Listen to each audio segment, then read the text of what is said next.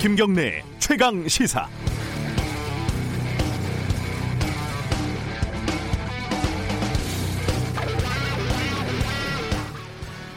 조선일보 중국 특파원이 자신이 우한을 탈출한 과정을 기사로 썼다가 호된 비판을 받고 있습니다.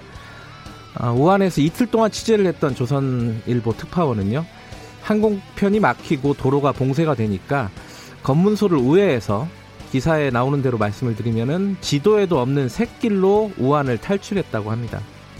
비판의 핵심은 바이러스 확산을 막으려고 도시를 봉쇄했는데 거기서 몰래 빠져나왔다고 자랑하는 게 제정신이냐는 거죠. 일단 기사는 재미가 있습니다. 우한을 탈출하는 과정을 꽤 생동감 있는 문장으로 생생하게 그려냈습니다. 그런데 제가 볼 때 문제는 그래서 어쩌자고입니다. 누가 언제 어디서 무엇을 어떻게 왜 이런 육하 원칙을 넘어서서 그래서 어쩌자고가 더 중요할 때가 있지 않겠습니까? 언론이 글짓기 대회를 하는 것도 아니고 우한의 허술한 방역 실태를 보여주려는 건지 원칙 없는 봉쇄 정책의 허구성을 보여주려는 건지 저널리즘을 하려는 건지 일기를 쓰려는 건지 예술을 하려는 건지 알 수가 없는 기사라는 말입니다. 또 하나는 우한이 현재 없는 길로 탈출할 정도로 정상적으로 나갈 방법이 전혀 없었는지 설명이 없었다는 겁니다. 막혔으니까 한번 뚫어보겠다. 이게 끝입니다. 슬프지만 이제 이런 막무가내 기자 정신은 통하지 않는다는 걸 인정해야 될 때가 왔습니다. 마지막으로 전 지구적인 재난과 비극의 현장에서 혼자 몰래 빠져나왔다는 거 말고 쓸 기사가 그렇게 없었는지 그게 그렇게 중요한 일로 생각이 됐는지 제 식견으로는 이해가 잘 되지 않습니다. 봉쇄된 도시에서 보이지 않는 바이러스와 사투를 벌이고 있는 우한 시민들 그리고 의료진들 정부를 믿고 귀국을 기다리고 있는 우리 교민들 그리고 끝까지 남아서 재난의 현장을 기록하고 있는 중국 기자들 모두 건투를 빌겠습니다. 1월 29일 수요일 김경래 최강 시사 시작합니다.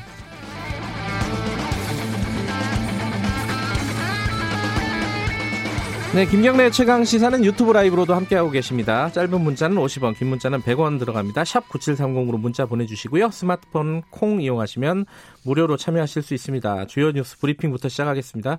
고발 뉴스 민동기 기자 나와 있습니다. 안녕하세요. 안녕하십니까. 아, 신종 코로나 바이러스 좀 정리 좀 해보죠. 국내 네 번째 확진자가 모두 172명과 접촉한 것으로 조사가 됐습니다. 네. 이 가운데 밀접 접촉자가 95명으로 파악이 됐는데요.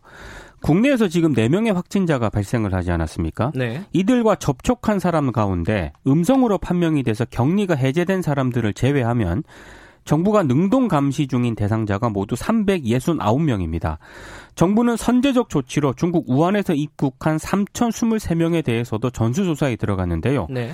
잠복기가 최장 14일이라는 점을 감안을 하면 앞으로 2월 중순까지 3,400여 명 정도의 능동 감시자를 집중 관리하게 되는 거고요. 네. 이게 아마 2차 감염을 막는 분수령이 될 것으로 보입니다.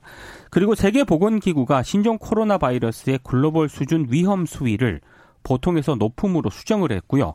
전 세계적으로 확진자가 확산 추세를 보이고 있는데 특히 중국 내 의심 환자는 한 7천여 명 가까이 집계가 됐기 때문에 기하급수적으로 환자가 늘어날 것으로 예상이 되고 있습니다.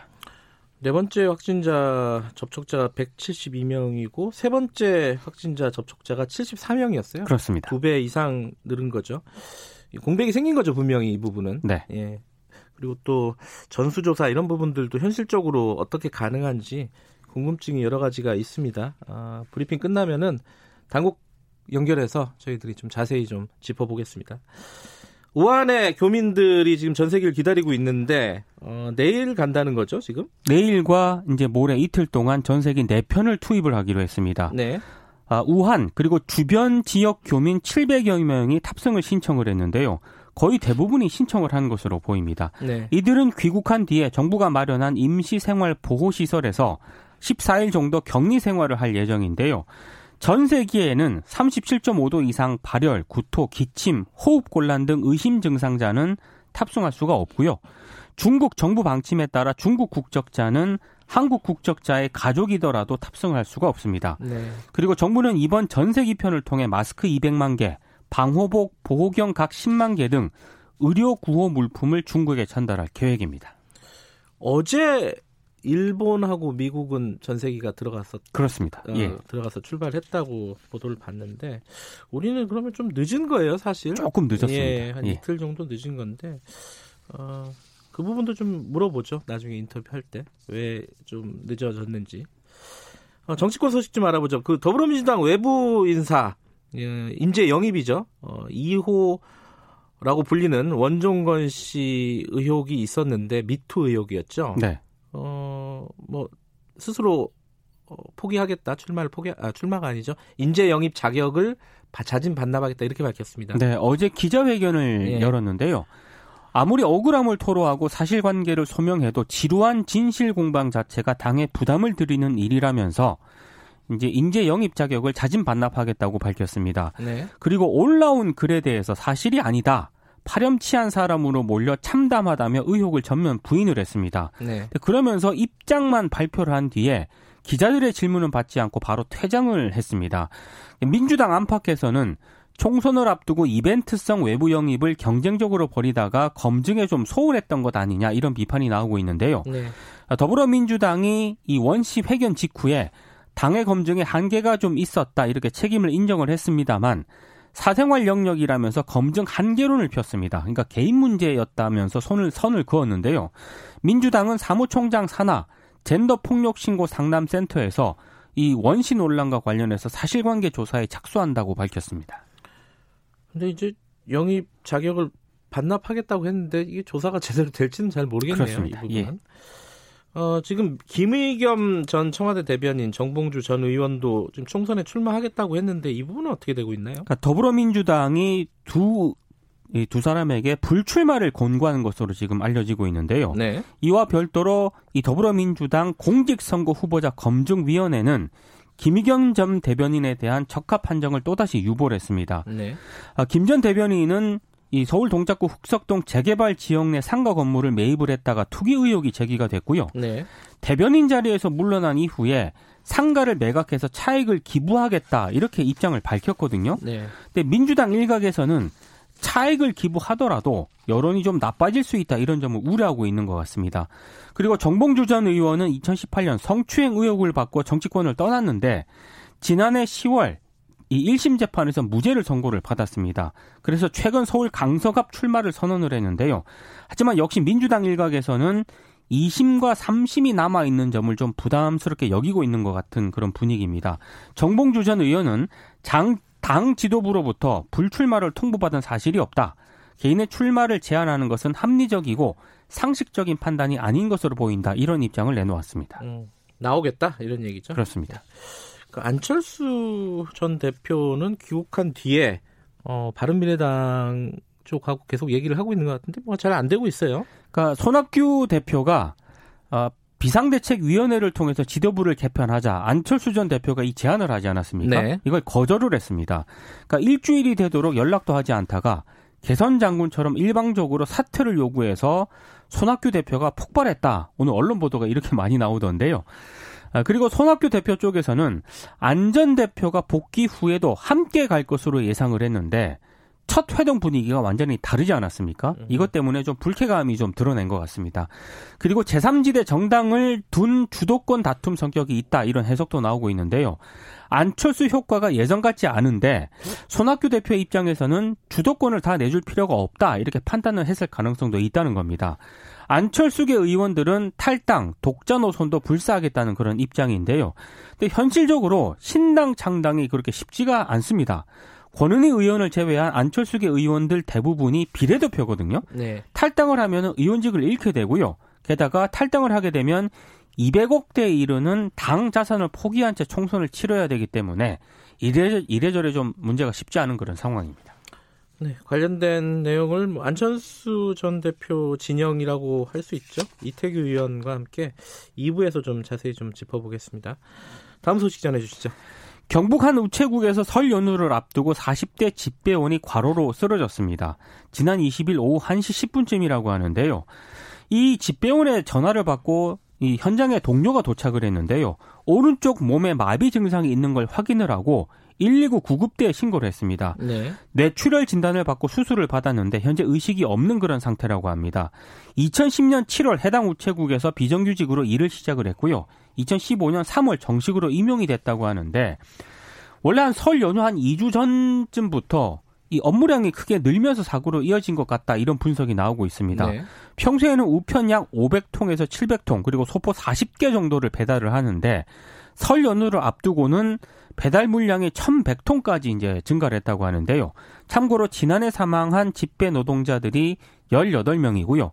이 가운데 6명이 과로사로 숨졌습니다. 네, 어, 주요 뉴스 브리핑은 여기까지 듣겠습니다. 고맙습니다. 고맙습니다. 김경래 최강 시사 듣고 계신 지금 시각은 7시 36분 향해 가고 있습니다. 최강 시사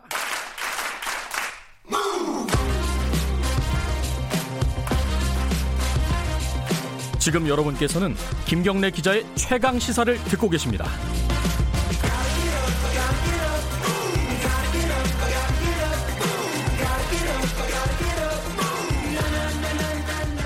네, 김경래 최강 시사 듣고 계십니다. 어, 신종 코로나 바이러스 관련된 얘기 좀 어, 일부에선 집중적으로 좀 얘기를 나눠보겠습니다. 먼저요, 국회 좀 연결해서 어, 이 사태가 벌어지기 전부터, 그러니까 작년에 이 검역을 좀 체계적으로 할 수 있는 법이 어, 발의가 된 상황이었는데 그게 좀 통과가 안 됐다고 하네요. 이 법을 발의한 더불어민주당 기동민 의원 연결해서 관련 얘기 좀 여쭤보겠습니다. 아, 전화가 지금 끄, 아, 전화가 잠깐 끊어졌습니다. 그리고, 어, 그리고 보건복지부, 어, 윤태호 공공보건정책관도 어, 잠시 후에 연결을 해서 정부 차원에서 지금 어, 총력 어, 대응을 하겠다는데 그 어, 대응이 어떻게 진행이 되고 있는지 그것도 좀 살펴보도록 하겠습니다. 먼저 김동민 의원 잠시 연결을 해볼게요. 의원님 안녕하세요. 아이고 이 전화가 오늘 연결이 좀 잘 안 되네요. 예, 그 지금 궁금한 게 몇 가지가 있죠. 어, 이제 대통령이 이렇게 얘기했습니다. 과하다 싶을 정도로 선제적인 조치를 해라. 이렇게 얘기했는데 이 부분에 좀 논쟁적인 지점이 있습니다. 이게 중국인들의 입국을 금지해야 된다 이런 국민 청원도 올라와 있고 야당 일부 야당에서는 그렇게 좀 주장을 하고 있죠. 어, 이 부분 여행객들 입국을 어떤 식으로 관리해야 되는지 이 부분이 어, 일단 좀 쟁점 중에 하나고요. 또 하나가 이 지금 전수 조사를 하기로 했어요. 그 우한에서 들어온 사람들을. 근데 이게 지금 한 3천 명이 넘습니다. 어, 3천 명 예, 이 부분이 현실적으로 가능한지 어떻게 진행이 되는지 대책이 있는지 뭐 지금 춘제 이후에 중국에서 다시 한국으로 들어올 사람이 한 10만 명 된다는 보도도 있는데 이 부분에 대한 대책이 있는지 이런 부분들도 좀 여쭤봐야 될 것 같습니다. 먼저 기동민 의원 잠시 연결해 보겠습니다. 안녕하세요. 네, 안녕하세요. 더불어민주당 기동민입니다. 예. 어, 지금 이제 신종 코로나 바이러스 때문에 지금 여러 네. 가지로 어, 대책들이 마련이 되고 있는데 예, 예, 예. 보도를 보니까 이 기동민 의원께서 작년에 이미 검역법 개정안을 발의를 하셨더라고요. 네, 네. 이거는 어, 지금 검, 검역법이 뭔가 문제가 있기 때문에 개선해야 된다 이런 차원 아니겠습니까? 어떤 문제가 있다고 보시는 거예요? 예. 검역 환경 자체가 완전히 다 바뀌었거든요. 네.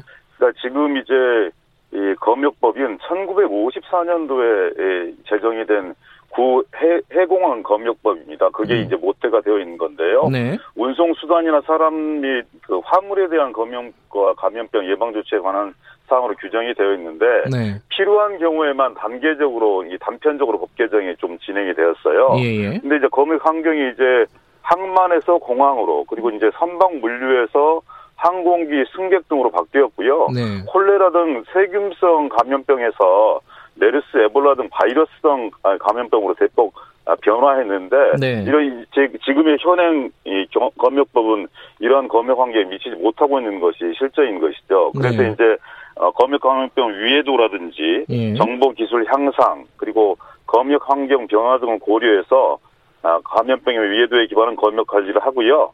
지역사회 연계를 통해서 해외 감염병을 통합 관리하고 제일 중요한 것은 ICT를 활용을 해서 네. 정보 검역 제도를 체계화시켜내는 겁니다. 음. 그러니까 이제 효율적인 검역을 위해서는 ICT 기기 즉 이제 정보화 기기, 영상 정보 처리 등을 활용할 수 있는 근거를 마련해야 되는 건데요. 예를 들어 보면 관세청의 이 CIQ 통합 정보 시스템이 있습니다. 네. 또 외교부의 여권 발급 정보 시스템이 있고요. 예. 법무부의 출입국 관리 정보 시스템이 또 있고요. 보건복지부 심평원의 DUR 시스템이라고 해가지고요. 예, 예. 의약품 오남용을 근절하고 의약품 정보를 추적 관리할 수 있는 시스템이 있어요. 네. 그러니까 이런 어, 또 이제 해양수산부의 해운 항만 물류 정보 시스템 이런 것들이 있습니다. 이것들을 다 통합 관리를 해서 음. 활용해서 아, 중앙행정기관하고 지자체 그리고 공공기관, 의료기관, 법인 단체, 개인 등에게 검역 감염병 환자나 감염 우려자에 대한 정보를 요청하고 제공을 가능하게 하는 이런 법안 정비를 어, 법과 제도로 완비하자는 그런 취지에서 네. 어, 작년 말에 이렇게 발의가 되었고요. 네. 아, 다행히 보건복지위원회에서는 법안 심사 소위원회를 열고 만장일치로 의결을 했고 전체 회의를 통해서 12월 말에 의결된 사안입니다. 근데 아시다시피 12월에 조금 국회 차원의 복잡한 문제가 있어서 네. 법사위 본회의를 통과시키지 못했기 때문에요. 지금이라도 빨리 임시국회를 열어서 음. 아, 지금 이 개정된 아, 검역법을 통과시켜야 될 의무가 국회에 있다고 생각합니다. 근데 뭐 지금 한창 그 바이러스 관련된 대응이 진행되고 네. 있는데 이 법이 네. 통과된다고 바로 적용되기는 쉽지 않은 거 아닌가요?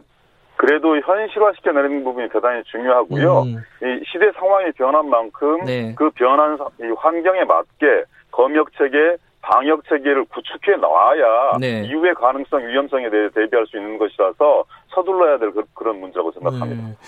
그좀 아쉬운 부분이 있어요. 그러면 이번 사태가 벌어지기 전에 이게 좀 제도적으로 완비가 됐으면은 지금 뭐 통합 관리 이런 것들은 지금 제대로 안 되고 있다는 뜻이잖아요. 말씀하신 걸로 보면은 그걸 통합해야 된다는 말은. 속에서는 예. 그이 법안이 아직 이 법과 제도가 완비되지는 않았지만 네. 지난번에 메르스 문제라든지 네. 그리고 또 아프리카 돼지 열병이라든지 에볼라 바이러스라든지 네. 이렇게 처리했던 경험들이 축적되어 있습니다. 네. 그래서 그것을 현실에서 중앙 정부와 지방자치 단체 그리고 의료계가 합심해서 네. 시스템 구축해서 처리해는 나가고는 있지만 네. 이런 부분들이 좀 더 제도적으로 법적으로 완비가 되어야 예. 아, 실현 가능성들이 높고 안전과 예방에 음. 만전을 기할 수 있다는 차원에서 말씀드리고 있는 겁니다. 알겠습니다. 이 부분은 뭐 국회에서 논의가 좀 빨리 좀 진전이 됐으면 좋겠고요.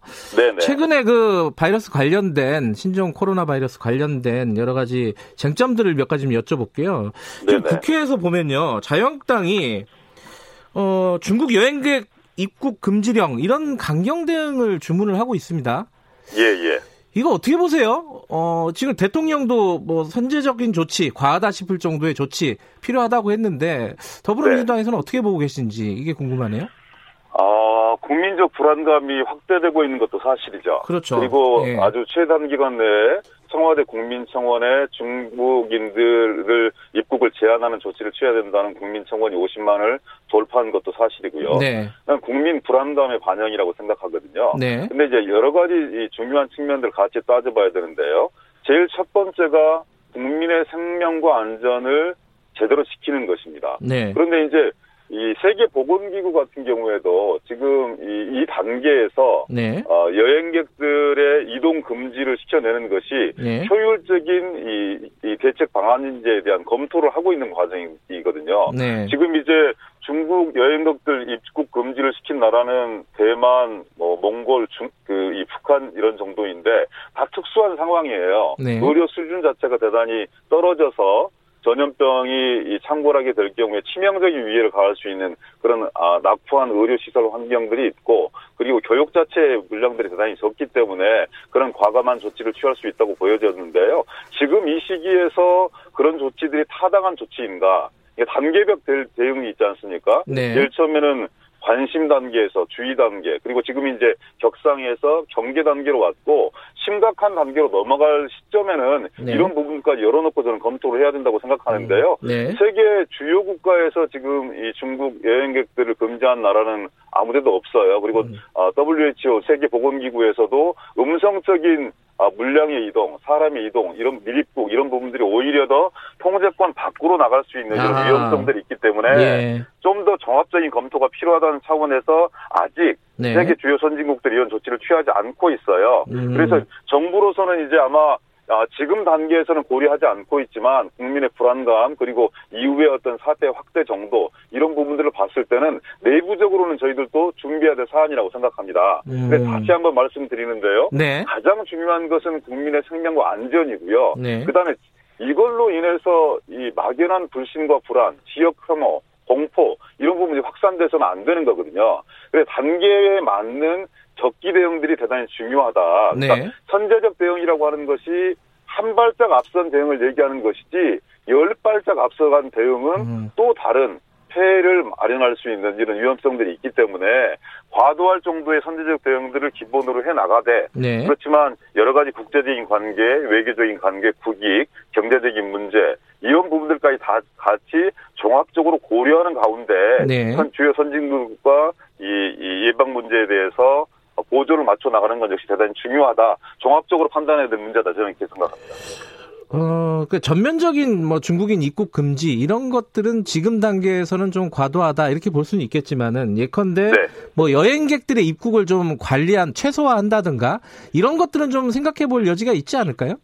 그래서 지금 이제 중국 네. 이 정부 차원에서도 우한 봉쇄령 좀 늦긴 했지만 많이 늦긴 했지만 네. 우한 봉쇄령을 내렸고요. 그리고 지금 어, 우한 당국에서 이, 이, 이 출발하거나 네. 입국하는 비행기는 없는 거잖아요. 예. 중국에서 오는 들어올 수 있는 여행객들을 어떻게 통제할 것인가 이 문제인데 네. 가장 중요한 것은 지금 어, 전면적인 금지가 이루어지지 않고 있는 지금 상태에서 가장 중요한 것은 아, 검역 시스템들을 강화하고 네. 근데 잠복기가 한 14일 정도 정도 되기 때문에 네. 이 검역을 통과한 사람들을 어떻게 추적 관리할 것인가 이 문제 아니겠습니까? 네. 다행히 지금 지역사회에 이르는 2차 감염은 지금까지는 나타나진 않고 있어요. 네. 언론에서 보니까 일본 같은 경우에 한 두 건 정도 의심 사례가 발생을 했던데, 네. 아, 지난 그 메르스 사태 때도 어, 한 36명이 사망하고 한 174명이 확진 진단을 받았었는데, 네. 그 당시에도 지역 감염 사례는 한 건밖에 없었거든요. 네. 대다수 나머지 사례 같은 경우에는 병원 내에서의 그 이 집단 감염이었기 때문에 초기에 그런 그 이 초슈퍼 전파자 메르스 당시에는 그 전파자를 잡지 못해서 그리고 정보를 은폐하고 뭐 이렇게 제대로 관리하지 못해서 그런 일들이 일어났었던 것인데 네. 그런 부분들을 하여튼 최대화 최소화 시켜내고 네. 선별격리소 음압병실 그리고 가동할 수 있는 모두의 국가의 총 가용 자원들을 총동원하고요. 네. 그다음에 의료계의 헌신과 적극적인 노력이 함께 있으니까 그리고 또 거기에 중요한 것이 저는 아, 국민들 스스로가 또 예방하는 것도 대단히 중요하다고 생각합니다. 네. 상식처럼 되어 있긴 하지만 30초 동안 흐르는 물에 물을 실어, 그 손을 씻어서 어, 스스로 예방하는 것 그리고 마스크를 하는 것 그리고 기침을 할때 아, 가리고 하는 것 이런 사소한 부분들이 아, 예방에 대단히 중요한 부분들이기 때문에 예. 이런 종합적인 대책들을 함께 강화해 나가는 노력들이 필요하다 저는 이렇게 생각합니다. 어, 몇 가지 지금 정부 대응에 대해서 좀 궁금한 부분이 있습니다. 이제 국회에서도 네네. 아마 어, 곧 어, 현안 보고가 있을 예정이라고 알고 있는데요. 내일 네, 있는 그렇습니다. 거죠? 네, 그렇습니다. 그 일단은 지금 당장 코앞에 닥친 게 우한에 있는 교민들을 전 세계로 이제 실어 나르는 부분이 있지 않습니까? 네, 네 그렇습니다. 이 부분이 좀 결정이 늦은 게 사실인 것 같아요. 그 예컨대 뭐 미국이나 일본과 비교를 해보면은 이틀 정도 늦어진 건데 이 대응이 좀 어, 늦어진 거 아니냐. 그리고 어, 지금 이제 와서 어디로 갈 건지 결정하는 부분에도 지금 불협화음이 있지 않습니까? 지자체하고.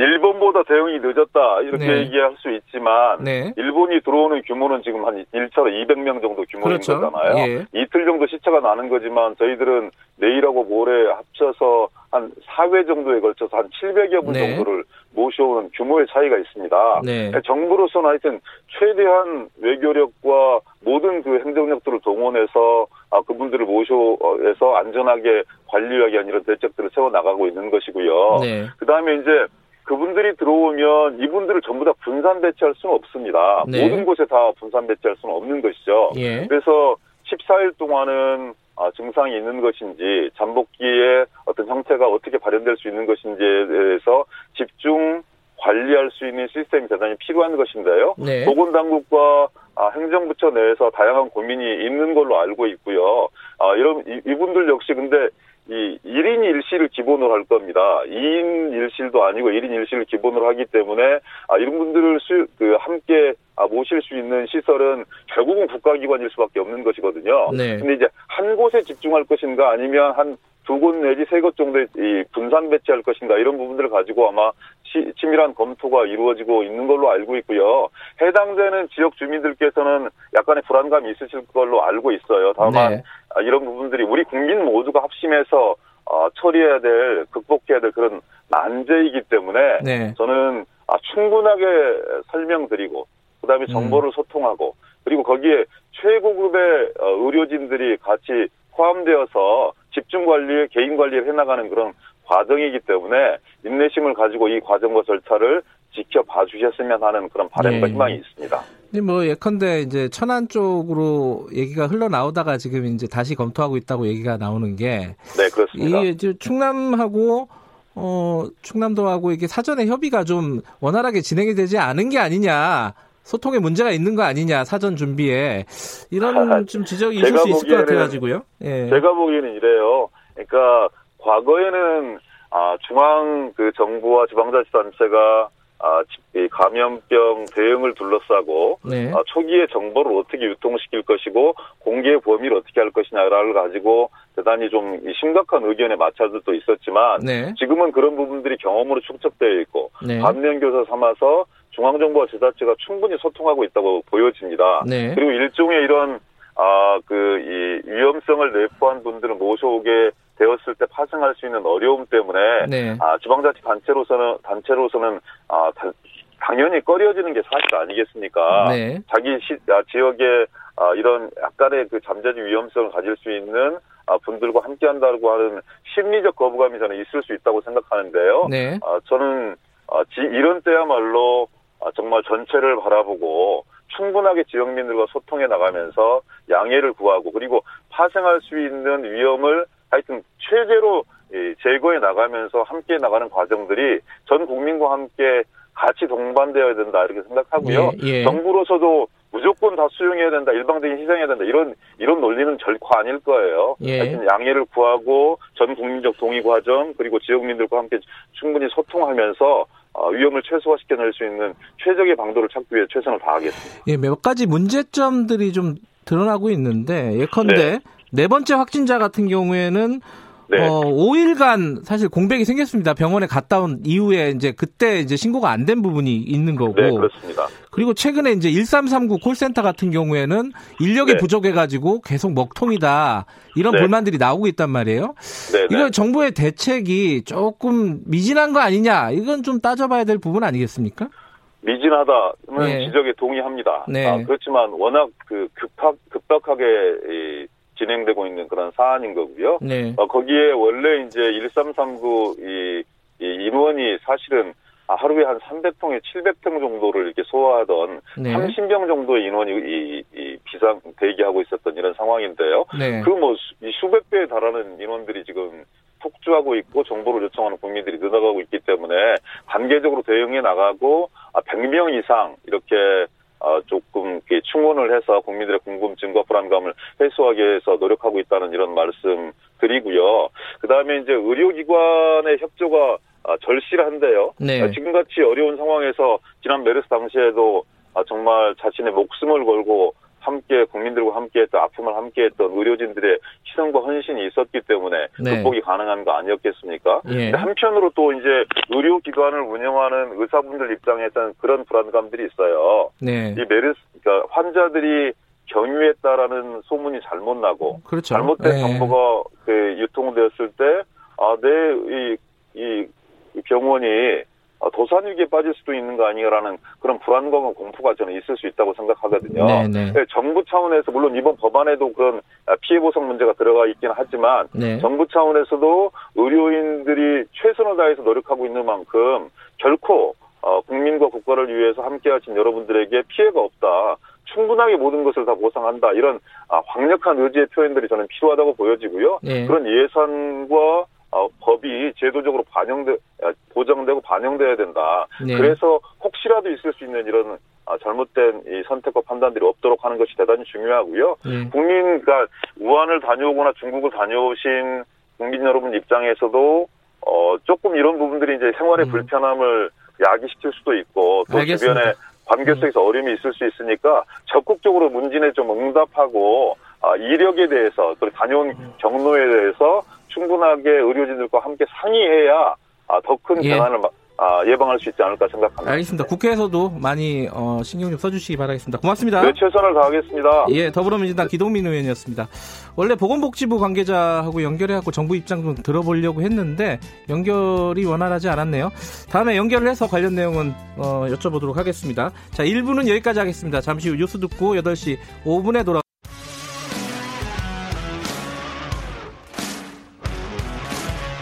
뉴스타파 기자 김경래 최강 시사. 김경래 최강 시사 2부 시작합니다. 2부에서는 정치권 얘기 좀 해보겠습니다. 3부에서 어, 우한에 계신 우리 교민 한 분 또 연결할 예정이니까요. 그 소식은 3부에서 잠깐 어, 하도록 하고요. 2부에서는 어, 정치권 쟁점들 여러 가지 좀 다뤄보겠습니다. 먼저 바른미래당입니다. 안철수 전 의원 귀국한 이후에 손학구 대표와 만났습니다. 어, 그리고 비대위 체제 전환을 하자라고 했는데 이게 손학규 대표가 거절을 했습니다. 이게 지금 신당 창당으로 가는 거 아니냐 이런 얘기도 나오고 있고요. 오늘은 안철수 전 의원 어, 진영이죠. 이태규 의원 연결해서 관련 얘기 좀 여쭤보겠습니다. 안녕하세요. 네, 안녕하세요. 네.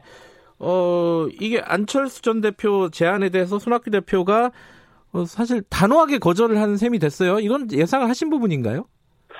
아니요, 뭐 그동안에 이제 손 대표께서 워낙 말을 자주 바꿔서 네. 뭐 신빙성이 없다고 봤지만 그래도 어쨌든 이제 당의 진짜 창업주가 돌아와서 네. 합리적인 제안을 했으니까 이게 뭐 비대위뿐만이 아니라 재신임이든 뭐 전당대회든 아니면 당원들 평가를 통해서 해결하자고 하는 제안을 했기 때문에 네. 정말 이제 당을 생각하는 책임 의식이나 도의가 있으면 받을 거라고 생각을 했거든요, 사실. 음, 네. 왜냐면 1월 2일 날 안 대표가 정치재개 선언했을 적에 네. 그때 손 대표가 또 자, 자신의 페이스북에다가 안 대표가 돌아오면 이제 원하는 건 다 들어준다. 그렇게 네. 또 공개적으로 다 써놨거든요. 네. 그런데 이제 이런 얘기를 하니까 뭔지 정말 믿을 수가 없는 거죠. 예. 이게 이제 손 대표 측 반응을 보면은 한 두 가지 문제 제기를 하는 것 같아요. 하나는 태도의 문제고 하나는 내용의 문제입니다.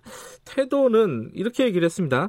개인 아까 창업주 얘기도 하셨는데 개인 회사 오너가 CEO를 해고하듯이 그렇게 통보를 했다. 그뭐 그러기도 했고 좀 공감대 형성한 다음에 뭐 이런 카드를 꺼내야 되는 거 아니냐라는 쪽 얘기가 손학규 대표 측에서 나오고 있어요. 이 태도의 부분은 어떻게 보십니까? 저는 일단 그 아마 그 손 대표가 무슨 동정심을 유발하려고 이제 그런 말씀을 하신 것 같은데 예, 예. 저는 그런 말씀하시면 안 된다고 보고요. 안 대표는 전당원 투표로 결정하자고 예. 그래서 손 대표한테 여러 선택권을 드렸는데 그게 무슨 말씀인지 잘 모르겠고요. 네. 그 냉정하게 얘기하면 이게 고용사장이요. 네. 이 경영 실적이 전혀 없고 회사 자산만 축내면 당연히 그거는 교체하고 해고하는 거지 그걸 그냥 두는 기업이 있습니까? 음. 그거 없습니다. 그리고 안 대표가 오너가 해고하겠다는 게 아니라 전당원 투표라는 거는 회사로 얘기하면 주주총회를 열어서 결정하자는 건데 네. 그거를 거부하실 이유가 없는 거죠. 예. 그리고 그 공감대 형성이라는 부분은 저는 이미 수개월째 손 대표 가지고는 이분 리더십은 안 된다는 게 당내 중론이에요. 네. 근데 무슨 공감대를 또 만들되는 건지 난 그게 이해가 잘 안 되고 음. 네. 어저께 의원들 오찬 모임에서도 각각의 뭐 의견들 차이가 있었지만 거기에 공통된 하나는 손 대표 체제는 안 된다는 거였거든요. 음. 그건 다 있는 건데 무슨 공감대를 또 만듭니까? 그 어, 손학규 대표의 비서실장이죠 장진영 변호사는 그렇게 얘기를 하더라고요. 의례적으로라도 뭐 수고했다 이런 말 한마디 먼저 하고 하는 게뭐 어, 뭐 원치가 아니냐 뭐 이런 얘기인데 이 부분 그, 어떻게 보십니까? 그거는 안 대표는 어제 저 그저께 예의를 갖춰서 예. 저기 손 대표를 대했다는 말씀을 드리고요. 예, 예, 예. 예, 그리고 그 장진영 씨는 그런 하면 안 돼요. 지금 당을 엉망진창으로 만들어 놓고 무슨 지금 공치사를 바라고 있습니까? 아, 네. 지금 누가 손 대표 보고 당을 맡아달라고 하고 지켜달라고 하는 사람이 있습니까? 모두가 나가달라는데 본인이 지금 안 나가겠다고 버티고 있는 건데 음. 그리고 이 과정에서 얼마나 많은 당원과 지지자들이 떠나고 스트레스를 받고 있는데 무슨 수고했다는 공지서를 바랍니까? 그거는 다른 사람은 뭐 옆에서 좀 그렇게 할 수 있겠지만 그사 그분이 그런 얘기를 하면 안 되는 겁니다. 예. 그 내용 부분도 여쭤볼게요. 태도 부분은 알겠고요. 내용 부분에서는 그 안철수 전 대표가 왜 자신이 비대위원장을 맡아야 하는지에 대한 설명이 없었다. 제가 궁금한 거는 왜 비대위원장을 안철수 전 대표가 맡아야 되는지 이 부분을 저기 뭐 청취자분들에게 좀 설명을 하신다면요? 아니요, 지금 누가 봐도 많은 당원들이 네. 안철수 대표가 돌아와서 당을 책임지고 맡아서 재건해 달라고 하는 요구가 네. 엄청나게 몰려 있습니다. 음. 그럼 누가 봐도 그러면 이 당을 누가 맡아야 되냐? 그건 뭐 당원들 뜻을 물어보면 100%다 안철수 대표가 맡아야 된다고 이야기를 하는 거죠. 네. 예? 그런데 그럼 그거는 내가 볼 때는 손학규 대표가 누구보다도 잘 알고 계세요. 네. 근데 지금 왜 비대위 체제로 가야 되는지 모르고 또 왜 안 대표가 맡아야 되는지 모른다면 네. 아 정말 뭐 지금 뭐 달나라서 하시는 것도 아니고 그렇게 말씀하시면 안 된다. 예. 이게 다른 당 같으면 이미 물러나라고 하지 않아도 벌써 다 다른 당 같은 경우는 대표들이 다 물러났습니다. 왜? 네. 지금 총선을 지금 77일 남겨놓은 상태에서 당이 완전히 자초돼하고 꼼짝도 못하는 상황인데 그런데 그냥 대표직만 어떻게 고수해 보겠다고 하는 게 음. 그게 정치도에 맞는 일은 아니거든요. 뭐 연결되는 얘기인데 어, 손학규 대표는 이런 역제안을 했습니다. 이 안철수 전 대표, 손학규 대표 다 어, 뒤에서 버팀목이 돼주자. 이거 미래 세대한테 넘겨주고 그리고 뭐 당권파에서도 그런 얘기 나왔죠. 어, 두 분 다 이선 후퇴하고 비대위 꾸리자. 이 제안은 어떻게 보세요? 저는 뭐 지금 당원들이나 지지자들은 안 대표가 미래 세대를 이끄는 리더라고 생각합니다. 아하. 근데 무슨 얘기를 하는지 모르겠. 손학규 대표나 당의 예. 중진들은요. 예. 사실 연령당 제가 때는 손 대표님은 세대 교체 대상이에요. 예. 물러나는 게 맞습니다. 예. 근데 거기에 왜 안 대표를 끌고 들어갑니까? 안 대표는 음. 이제 새로운 정치를 갖고 미래 세대로 한창 가야 될 네. 열심히 활동을 해야 될 정치인인데 본인은 물러나야 될 세대고 네. 저는 물타기를 해도 이런 식으로 하면 안 된다고 생각을 합니다. 그 지금 말씀하시는 걸 들어보니까 어, 손학규 대표 어제 얘기도 그렇고 두 분이 어떤 어, 협, 협의가 진행이 되기가 쉽지 않은 상황인 것 같아요. 그럼 앞으로 어떻게 되는 겁니까? 신당 창당으로 가는 겁니까? 아니면 다시 만나서 협의할 수도 있는 겁니까?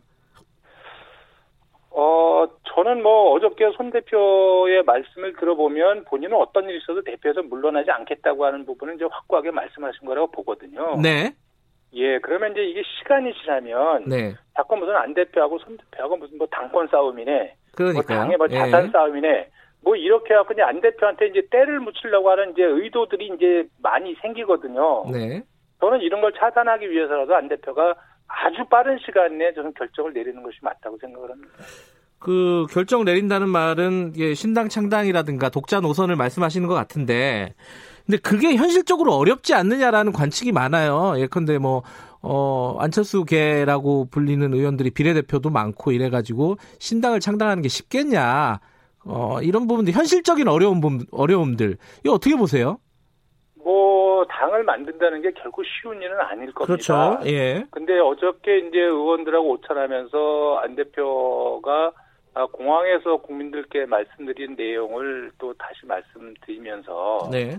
아, 나는 뭐 한 분이라도 좋고 열 분이라도 좋고 어쨌든 내가 갈 길을 가겠다고 분명하게 말씀을 하셨거든요. 네. 그래서 안 대표 입장에서는 이것이 성공 여부를 떠나서 내가 가는 길이 본인이 해야 되고 네. 이 길이 옳다고 지금 생각하는 길을 본인이 지금 선택한 것이기 때문에 네. 뭐 그런 거에 연연해 가지고 뭐 이렇게 좌고우면할 상황은 아니다. 그럴 뿐은 아니다. 이렇게 보고 있습니다. 아 그런 현실적인 어떤 어려움, 기득권도 어, 돌파할 수 있다 이런 말씀이신 거네요. 저는 그건 진정성을 가지고 가면 충분히 돌파될 수 있는 문제라고 생각을 합니다. 음, 신당 창당 쪽으로 방향을 잡고 있다. 뭐 이렇게 볼 수도 있겠네요. 지금 청취자분들이 듣기에는 정리를 한다면은. 뭐 제가 그것까지 예. 확정적으로 말씀드릴 수는 없지만 네. 어쨌든 빠른 시간 내 당과의 관계는 손 대표께서 저런 자세를 유지하는 한 네. 당과의 관계는 빨리 정리될 수밖에 없다. 예. 이런 말씀은 드립니다. 또 한 가지 여쭤볼게요. 어, 지금 보수 대통합 이른바 어, 통합추진위원회와 어떤 관계를 가지느냐. 그러니까 한마디로 말해서 아까 이제 장진영 비서실장 말씀도 잠깐 하셨는데 이 결국은 안철수계 의원들이 어, 안철수 죄송합니다. 이거는 이제 그쪽 워딩이라서 네, 안철수 네. 8위를 해서 보수 대통합, 대통합으로 가는 그런 흐름을 만드는 거 아니냐 이렇게 얘기를 했어요. 어떻게 보십니까 이거? 그 여기 이제 두 가지 전 두 가지 부분을 조금 얘기하고 싶은데요. 네. 일단 손 대표 퇴진 문제는 네. 이것이 보수 통합이든 진보 통합이든 뭐 이런 문제하고는 아무 관계가 없습니다. 네. 손 대표의 무능으로 당에 활로가 없으니까 책임 있게 물러날라 물러나달라는 요구인데 네. 이거는 무슨 보수 보수 통합이나 이런 거하고 엮어서 본질을 흐리게 하고 음. 또 마치 당을 손 대표를 물러나게 하고 보수 통합으로 당을 끌고 가려고 한다는 이런 허구의 가상 논리를 만들어가지고 일부 당원들을 이렇게 현혹시키는 거거든요. 네. 저는 이런 정치를 이렇게 이렇게 술수를 배우면 안 된다고 생각이 들고요. 냉정하게 다시 한번 말씀드리면 우리가 지금 새로운 보수당을 창당했던 그분들하고 변혁을 같이 한 건 맞지만 저희가 당을 같이 한 것도 아니고 저희가 보수 통합을 주장한 적도 단 한 번도 없습니다. 음. 근데 그리고 그 전에도 그, 그 지금 그 변혁의 저 새보수당 하시는 분들도 그런 주장을 한 적이 없는데 이미 손 대표 퇴진 문제가 나오니까 바로 이 문제를 들고 나와 가지고 자기가 이걸 맡겨서 지키겠다고 하는데 보수 통합이 문제가 아니고 손 대표 체제의 무능 문제가 당의 위기를 불러온 본질적인 부분이다. 네. 이 부분을 희석시키려고 하는 그런 발언들 이런 부분에는 굉장히 좀 동의하기 어렵다 이런 말씀을 드립니다. 일단 두 개가 분리되는 사안이다. 분리해야 되는 사안이다. 요거는 이해가 되는데 어, 네. 어, 보수 보수 대통합 관련해서는요. 이 어, 통합추진위원회에 지금 김영한 문병호 의원이 사실상 합류를 한 상황이지 않습니까? 이 안철수계라고 그... 불리고요. 그러니까 통합을 위한 물밑 작업하는 거 아니냐 이렇게 보고 있는 시각들이 꽤 있어요. 그 부분에 대해서는 오늘 이제 공식적으로 저기 그 해명이 나갈 텐데요. 예. 그래서 그건 그 그분들이 과거에 국민의당에서 활동했던 것들은 활동했던 분들은 맞고요. 그렇죠. 또 개인적인 어떤 판단에 의해서 그 통치에 참여하는 건 맞지만 예. 그 부분은 안 대표하고 아무 관계가 없다. 관계가 없다. 예, 그리고 어. 일부 언론에서 뭐 긴밀하게 소통하고 있다 이런 기사들이 나오는데 예 사전에 논의되거나 긴밀하게 음. 소통하거나 이건 전혀 사실이 아니다. 이런 걸 공식적으로 오늘 기자들한테 한번 말씀을 드릴 음. 겁니다. 아니 오늘 또 박형준 어, 통화추진위원회 어, 위원장과 어, 문병호 최고위원하고 뭐 김근식 교수 만난다 이런 얘기도 나오고 있어요. 아니 그러니까 박, 박형준 위원장님이 그분들하고 예. 만나는 건 만나는 건데 예. 그것이 안 대표하고 의중하고 아무 관계가 없다는 거죠. 그러니까. 아, 그 개인적인 참여다. 예, 예, 예. 아, 그렇습니다. 근데 이게 그, 그렇게 안 보는 시각들이 많아갖고 여러 번 이제 질문을 반복해서 드리는 건데 어쨌든 선을 그, 그, 그으시는 거죠. 이건 개인적인 차원의 활동이다라는 거네요. 예, 그래서 지금 이건 통치에 뭐 네. 과거에 국민의당에 계셨던 분들이 참여하는 거는 어쨌든 네. 안철수 대표하고는 아무 관계가 없다 이 말씀을 음. 조금 확인해서 드립니다. 알겠습니다. 지금 어, 시간이 얼마 없습니다. 다른 당들은 이미 뭐 인재 영입이니 이렇게 갖고 바쁘게 움직이고 있는데 지금 어떤 방향을 못 정하고 있는 상황이에요. 이게 좀 현실적으로 너무 마음이 급하지 않으십니까? 이거? 아니 저희는 어쨌든 네. 이제 실용적 중도 정당을 만들겠다고 하는 입장에 있기 때문에 예. 저는 이 창당 과정에서 저는 이제 새로운 사람들이나 기성 정치권에 있지만 어쨌든 정치를 바꿔야 되겠다고 하는 그 확신을 갖고 계신 분들이 저는 결합할 거라고 보거든요. 네. 그런 결합하는 과정에서 공천 문제도 같이 병행해서 나가면 네. 제가 볼 때는 뭐 어, 물리적으로 촉박하긴 하지만 큰 어려움은 없다고 생각을 합니다. 어, 지금 어, 창당을 하게 된다면은 대략적으로 로드맵은 지금 그리고 계신 건가요? 어떻습니까? 아니 뭐 이게 물리적으로 이렇게 뭐 한번 저 실무 선에서 검토는 해봤지만 네. 아마 구체적인 부분은 안 대표께서 당과의 관계를 어떻게 하실 건지 예. 그리고 그 이후에 만약에 창당을 만약에 하실 거면 선언을 하셔야 되는 거 아니겠습니까? 네. 예, 그래서 그 일정이 일단은 확정이 돼야 아, 좀 자세하게 말씀드릴 수 있을 것 같습니다. 알겠습니다. 마지막으로요. 어, 네. 지금 이제 여당과 야, 어, 제1야당 같은 경우에는 어, 이번 총선을 어, 총선을 이제 야당 심판이다, 뭐 정권 심판이다, 뭐 이렇게 얘기를 하고 있습니다. 어, 안철수계 의원분들은 그리고 안철수 전 대표는 이번 총선을 어떻게 규정하고 있는지 어, 전체적인 그림을 한번 좀 말씀 듣고 마무리하죠. 글쎄 그거는 뭐 저희가 많은 분들하고 이제 토론을 해야 되겠지만 일단 예. 어쨌든 문재인 정권 심판이다, 뭐 또 제1야당 심판이다, 예. 뭐 이런 거보다는 뭐 안 대표 입장에서는 일단 포지티브한 미래 전략에 대한 어떤 그림을 제시하고, 음. 그래서 우리가 좀 미래로 가자, 네. 뭐 이런 부분에 대해서 좀 진솔하게 말씀드리고 예. 실질적으로 네. 우리 사회에 정의나 공정이나 이런 가치를 바로 세우는 거, 네. 뭐 이런 부분에 좀 중점을 두고 유권자들하고 소통해야 되지 않겠는가 일단 기본적으로 그런 생각은 갖고 있습니다. 알겠습니다. 어, 손학규 대표랑 안철수 대표랑 전 대표랑 다시 만날 일은 별로 어, 기대가 안 되네요. 지금 말씀 들어보니까. 뭐 제가 보기에는 손 대표님 어저께 기자회견 내용으로 다시 뵌다고 네. 해도 예. 뭐 그렇게 입장의 변화가 없을 거라고 생각이 듭니다. 알겠습니다. 오늘 말씀 감사합니다. 네, 고맙습니다. 이태규 바른미래당 의원이었습니다.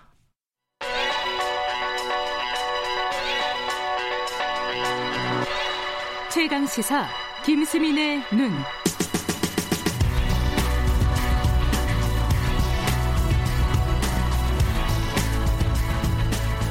네, 김수민의 눈입니다. 김수민 평론가 나와 계십니다. 안녕하세요. 네, 반갑습니다. 어, 김수민 평론가는 이제 정치 얘기를 주로 네. 하시는 거죠? 네. 앞으로도 계속? 그렇습니다. 어, 예.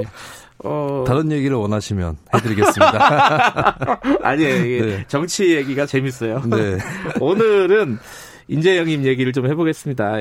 뭐 얘기하는 이유야 뭐 할 때가 되, 됐기도 했지만은 뭐 이 사건이 있었습니다. 원종건 씨, 원종건 씨 인재 영입 2호였죠? 맞나요? 예, 그렇습니다. 예. 어, 미투 파문 의혹이 의혹 수준이지만 아직은 네네. 결국은 뭐 이제 본인이 스스로 반납하겠다. 어, 이렇게 됐습니다.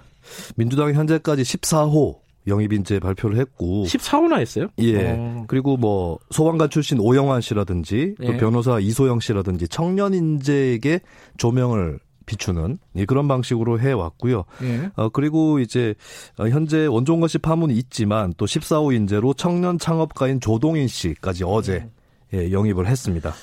이게 어, 이번에 미투 의혹으로 지금 얘기가 되고 있는 게 사전 검증이 너무 부실했던 거 아니냐. 네. 뭐 이런 지적도 있고, 뭐 민주당에서는 사적인 영역까지 어떻게 하겠느냐라는 항변도 있고 뭐 그렇습니다. 이거 어떻게 봐야 되나요? 네, 이게 정의당 같은 경우 논평에서 원 씨의 성폭력이 어느 정도 알려진 것이었다 이런 비판을 하기도 했는데요. 그래요? 예, 음. 근데 이제 민주당에서 이것을 인지하고 있었느냐? 만약에 검증 당사자 중에 누군가가 인지하고 있었다면 그것은 좀 문제가 될 수 있겠는데 이 성폭력 같은 경우 또 사생활적인 측면이 크잖아요. 그렇죠. 그래서 미리 알기 어려웠었다라고 하는 그런 가능성 또 있다고 보여집니다. 근데 중요한 중요한 거는 이 어떤 네티즌의 증언인데 자유한국당 제의까지도 받았다 원종건 씨가 어, 그런 얘기도 있더라고요. 예, 그래서 이제 네. 인터넷에 글을 올렸었다 문의하는 글을 올렸었다. 그래서 음. 하마터면 한국당 갈 뻔한 사람을 민주당에서 받은 거 아니냐 음. 이게 좀 부실 검증 아니었느냐 뭐 성폭력 폭로에 대한 걸 차치하고서라도 음. 예, 그런 얘기도 나옵니다. 뭐 그만큼 몸값이 높았다라는 얘기도 될 수도 있는데 뒤집어 보면은. 네.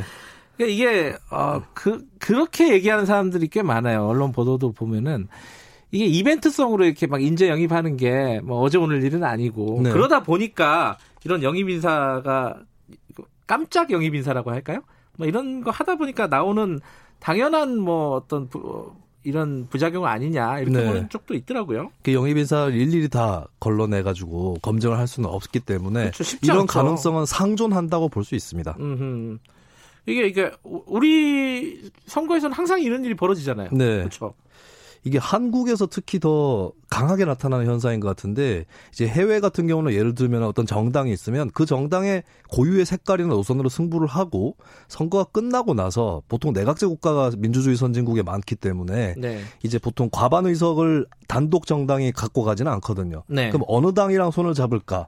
뭐 이렇게 승부를 하는 건데 우리나라는 선거할 때부터 우리는 알고 보면 중도적이에요. 음. 우리는 알고 보면 부드러워요. 이런 식으로 승부를 하는 아, 것이죠. 평소에는 안 그러다가. 네.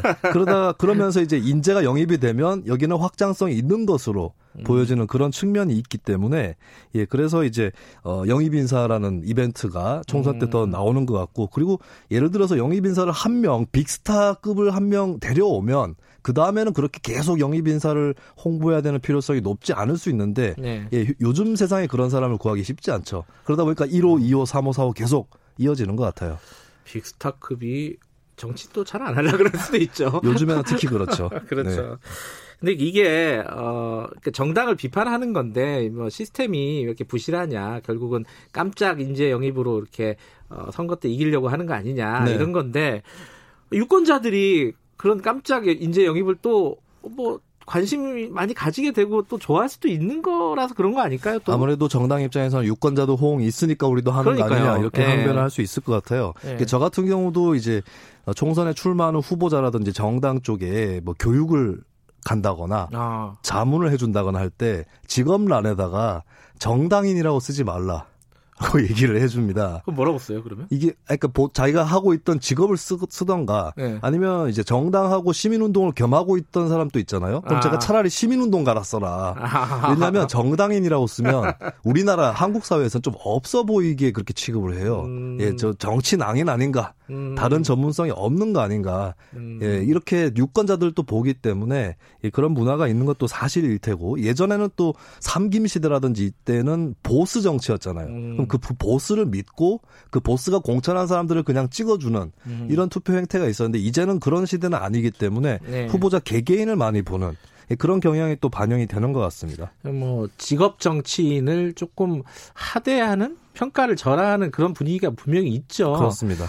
정당이 그렇게 영입을 한다는 거는 정당 스스로가 그렇게 한다는 거 아니에요? 그렇죠. 결국에는 저는 이제 정당이 그렇게 만들었기 때문에 유권자도 음. 따라간 측면이 분명히 있다. 음. 그래서 어쨌든 먼저 해결책을 찾아야 된다면 유권자들한테 이걸 해결해라 할 수는. 없잖아요. 예. 네. 그러니까 정당 스스로가 어, 음. 이것을 먼저 해결하는 그런 음. 방안을 찾아야 될 것 같습니다. 요번 또 인재 영입의 특징은 이거는 더불어민주당도 마찬가지고 자유한국당도 네. 그런데 이 청년들이 많아요. 그러니까 청년이라고 이름을 붙인 사람들이 되게 많아요. 그렇죠. 그건 또 왜 그렇을까요? 일단은 뭐 청년층 영입에 대해서 이것은 우리가 청년에게 관심이 있습니다. 이런 신호로 보여질 수는 있을 것 같아요. 음. 그래서 유권자들이 전혀 관심이 없진 않구나라고 받아들일 수는 있을 텐데 네. 문제는 과연 그럼 청년 유권자를 상대로 하기 때문에 청년층 영입을 하는 거잖아요. 그렇죠. 청년들이 청년 영입 인재에 대해서 크게 호응할까? 오히려 청년들도 성공 스토리를 갖고 있는 인물들을 영입을 하는데 그런 스토리가 없는 대다수 청년들 입장에서는 오히려 이질감을 느낄 가능성이 굉장히 큰 아. 것이죠. 그리고 이제 전 세계적으로 보면 미국의 버니 샌더스라든지 영국의 제레미 코빈 이런 정치인들이 청년들의 여러와 같은 지지를 받았는데 네. 이 정치인들은 정작 노인 정치인들이에요. 하 그러네요. 네. 아이러니하네요. 그리고 선거 때 음. 보면 오히려 동세대끼리 잘 안 통합니다. 저도 경험을 해봤는데. 아, 해보니까 또 그런 예. 면이 있네. 저도 이제 기초의원 선거 아. 나갔을 때 경쟁 후보들이 중년, 뭐 4, 50대였는데 네. 4, 50대 그 또래의 유권자들이 그 후보들을 그렇게 좋아하지 않더라고요. 어. 김수희 평론가 떨어졌잖아요, 근데. 아, 저는 두 번째 떨어졌고, 처음에는 당선이 됐었습니다. 아, 첫 번째 1승 1패입니다. 예. 네. 아, 그러니까 실제로 청년들이 청년이라고 이름 붙인 영입 인사들에 대해서 그렇게 호응하지 않는다. 네. 이렇게 볼 수도 있겠네요. 그렇습니다. 그 옛날에 보면은 청년 영입의 원조는 386 영입 아니었습니까? 네. 그런 호응 그때는 좀 파격적이었잖아요. 그렇습니다. 그, 그런 느낌의 이제 인재 영입은 지금 쉽지가 않아요, 그죠? 네, 386이 그때 처음이었고 그리고 네. 그때만 해도 정권 교체가 된 지 얼마 안 됐기 때문에 학생 운동 경력에 대한 대중적인 존중이 있었어요. 네. 하지만 이제는 그런 것을 기대하기는 어렵다라고 음. 봐야 되겠죠. 청년 말고 하나만 더 짚어볼게요. 시간이 많지는 않은데 이 판사들이 많아요 요번에. 네 그렇습니다. 눈에 띄는 판사들이 많아서 그럴 수도 있는데 뭐 네. 이탄희 판사, 이수지 판사 뭐 이거 어떻게 봐야 될까요? 이분들이 이제 사법농단을 폭로한 판사들 아니겠습니까? 네. 그리고 이제 법관 대표회의라는 조직이 부각이 되고 있는데, 근데 법관 대표회의는 핵심이 법관 독립을 추구하는 조직입니다. 네. 근데 그런 조직에서 판사를 그만두고 나서 정치로 바로 가는 음. 이런 흐름에 대해서 이제 조직 내부에서도 좀 반발이라든지 음. 우려가 나오고도 있는 상황이고 이것도 어떻게 보면은 화제가 된 인물을 그리고 어떤 사건을 예, 총선에서 이제 스토리로 만드는 그런 정치권의 음. 습성이 나오는 그런 사례라고 볼 수 있겠죠. 판사하니까 추미애 장관과 나경원 의원이 생각이 나는데 그렇습니다. 법조인 비중이 굉장히 높습니다. 어, 현재 어, 시간이 한 20초밖에 없는데 이거 어떻게 뭐 대안이 있을까요? 저는 이제 정당이 인재 영입보다는 이제 내부에서 인재를 육성하는 방향으로 가야 될 것 같고 예. 스토리가 필요하다면 내부 정당인으로서의 스토리, 아. 뭐 서명 운동을 해가지고 이런 법안을 관철시켰습니다. 라고 음, 한다든지 내용이 있는 스토리 그렇습니다. 그런 스토리를 음. 스스로 만들어내는 노력을 해야 될 것 같습니다. 인생 극장 틀지 말고 이제 네 그렇습니다. 예, 알겠습니다. 감사합니다. 고맙습니다. 고맙습니다. 김수민의 눈이었습니다. 2부 여기까지 하죠. 잠시 후 3부에서 뵙겠습니다.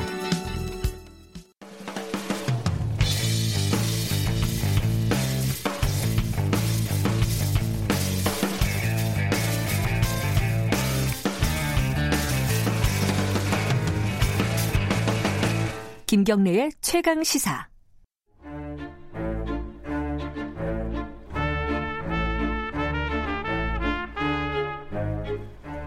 네.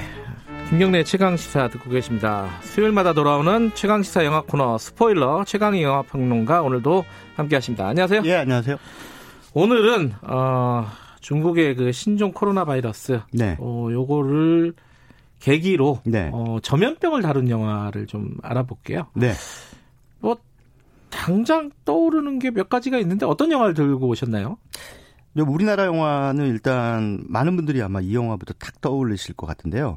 어, 지난 2013년에 개봉한 장혁 씨, 수혜 씨 주연의 영화죠. 감기. 감기. 예. 근데 그냥 우리가 흔히 앓고 마는 그런 감기가 아니에요. 이 영화 속의 감기는. 한 번 걸리면 이게 바로 설정이 한 이틀인가 안에 죽는 그런 병이었던 것 같은데. 맞습니다. 근데 예. 감염 속도가 초당 3.4명. 와. 예, 1초에 3.4명이 감염이 된다는 얘기죠. 그리고 치사율은 100%. 한번 예. 감염되면 그냥 바로 목숨을 잃는 거예요. 예, 이 극적으로 약간 좀 과장된 예. 그런 전염병 그렇죠. 설정인 예, 거죠. 예. 이게 이제 어 우리나라 특히 특정 장소로 이제 들어와요. 이게 그렇죠. 영화 속에서는 성남으로 설정이 분당. 있습니다. 예, 분당 쪽. 그 그게 당시 영화 나왔을 때 굉장히 화제였어요. 네. 어, 분당 그 중산층들의 예, 예. 어떤 어떤 심리라고 할까요? 그러니까 그런 부분들을 되게 정면으로 다뤘 다 이래가지고. 예, 그래서 뭐 당시 그 지역 주민들이 영화에 대해서 불만을 토로하지 않은 게 좀 신기할 정도로 그랬네요, 또 보니까. 성숙한 주민들이죠. 예.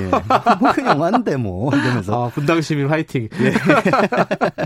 아, 분당 시민이 아니죠. 분당, 분당 구민이죠. 구민이죠. 예. 예, 예. 근데 어쨌든 어, 이 영화에서 이게 들어오는 그 음. 바이러스가 들어오는 그 루트가 어떤 건지 참 상기를 해보면 좀 의미심장한데, 예, 이게 컨테이너로 들어와요. 중국에서 예, 미립국자. 예, 맞아요, 맞아요. 예. 기억이 나네요. 예. 그래서 그 미립국자들이 몰래 탄 컨테이너가 한국에 도착하는데 그 문을 딱 열어봤더니 그 안에 있는 분들이 이제 전염병 때문에 다 죽은 거예요. 예. 목숨을 잃은 상태에서 단 한 사람만 음. 살아남았죠. 예. 하지만 그 사람의 몸속에도 역시 바이러스가 있는 예. 그런 상황에서 이제 탈출을 하게 되고 다니면서 그 바이러스를 퍼뜨리게 되는 시초가 됩니다. 아하. 그런데 이게 사실은 그 설정이 지금 우리에게 주는 시사점이 있어요. 음. 근데 뭐냐면 뭐 어제도 뉴스 보니까 그 중국인 입국 금지 청원, 네. 청와대 국민청원에 뭐 50만 명이 넘는 분들이 서명을 했다고 하고 맞아요. 또 일부 그 보수 정당에서 그 중국인 금지 해야 된다라고 네. 주장을 하고 있는 걸로 알고 있는데 제가 알기로는 WHO에서는 어, 이 질병 확산을 통제하더라도 국가 간 이동을 금지해서는 안 된다라고 하는 음흠. 그런 기준, 기준이 있는 걸로 알고 있습니다. 그 음. 이유가 그 공식적인 통제를 하게 되면 그 공식적인 통제를 하게 되면 비공식적인 루트로 들어오는 미립국자들이 생기고 일종의 풍선 효과 같은 거죠. 예, 예. 미립국자들은 도저히 추적이 불가능합니다. 음흠.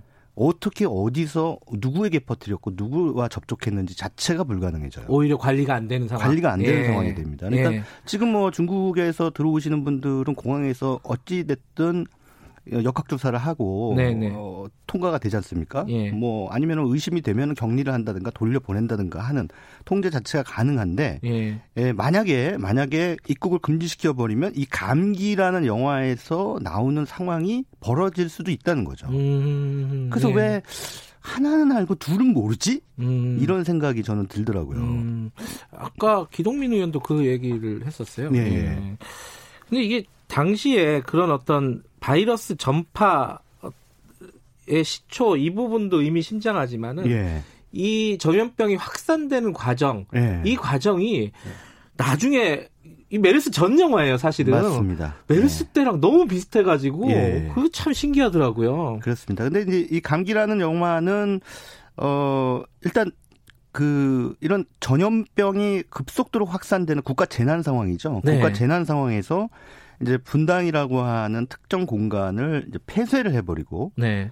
그리고 이제 그 폐쇄 때문에 그 안에서 벌어지는 상황들, 네네. 뭐 여러 가지 다양한 상황들이 벌어지겠죠. 누군가는 살기 위해서 그것을 빠져나가려고 네. 하고 어쩌면 지금 그 우한의 모습도 예, 그와 비슷하지 않을까 이런 생각이 드는데 그러면서 동시에 이 영화는 이제 이 국가가 이런 재난 상황에서 어떻게 어떤 작용을 하고 기능을 하는가 라고 하는 이제 문제에 대해서 이제 영화 이제 문제 제기를 하죠.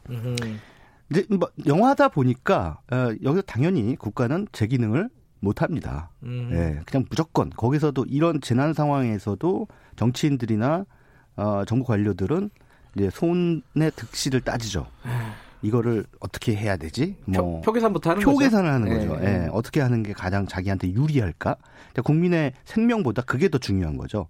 그래서 오히려 더 혼란이 커지게 되는 네. 그런 상황이 발생하는데 멜스 때랑 비슷해요. 맞아요. 예, 네. 예, 예, 맞습니다. 그래서 어, 이 영화뿐만 아니라 많은 그 재난 영화들이 이제 우리에게 주는 화두가 이런 재난 상황이 발생했을 때 네. 감염이 확산되고 이런 네. 상황이 네. 발생했을 때 정부는 국민의 알 권리를 어디까지 보장할 것인가? 왜, 왜 그러냐면 너무 어, 실제 있는 그대로를 보여주게 되면 알려주게 되면 또 어, 쓸데없이 더 큰 공포에 휩싸이게 되거든요. 네. 근데 사실은 이 재난보다 더 무서운 게 바로 공포예요. 네. 어, 감염 그 전염병보다 오히려 사람들이 갖는 집단 공포 음. 이게 훨씬 더 그 사회를 혼란에 빠뜨린다고 생각을 네. 하거든요.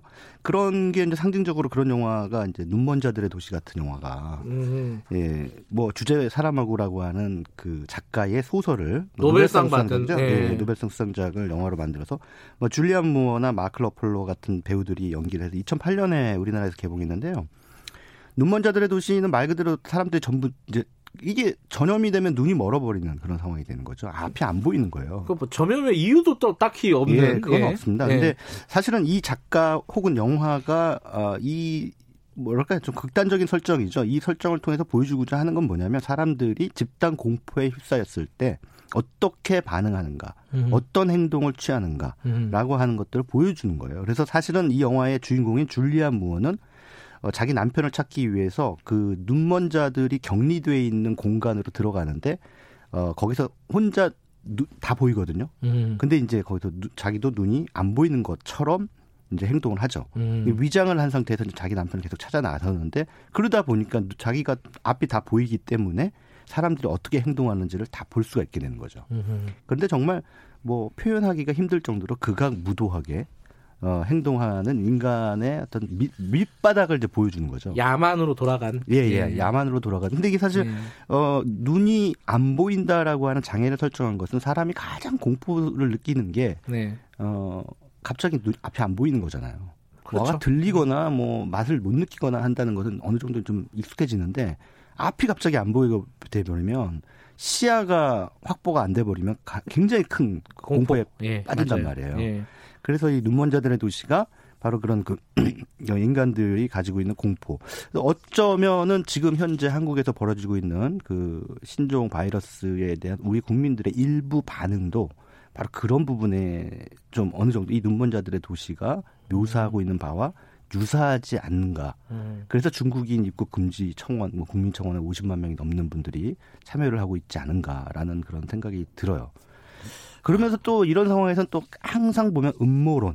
음. 뭔가 정부가 진실을 숨기고 있을 거야. 음. 라고 하는 그런 음모론이 또 창고를 하죠. 음.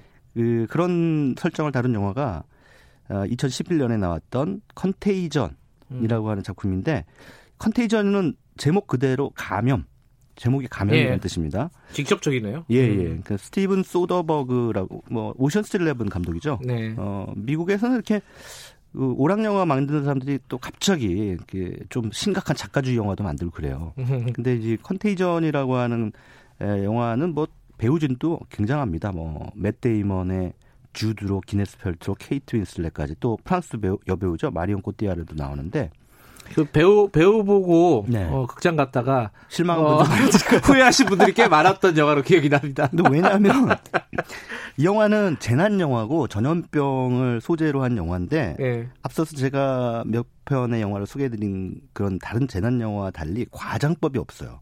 이 영화는. 아. 그러니까 있는 그대로 실제로 전염병이 발생했을 때 현실 세계에서 벌어질 법한 상황을 보여줍니다. 아, 극단적인 설정이 아니라 예, 예. 예. 극단적인 설정이 없어요. 음흠. 그래서 어 오히려 영화 보는 게 심심하죠. 음. 스토리 라인이 좀 심심하다는 느낌이 드는데 그래도 지금 이제 와서 이 영화를 다시 꺼내 보니까 저도 사실 오늘 방송 때문에 어제 다시 봤는데 아 다시 보셨어요? 예, 다시 오. 봤는데요.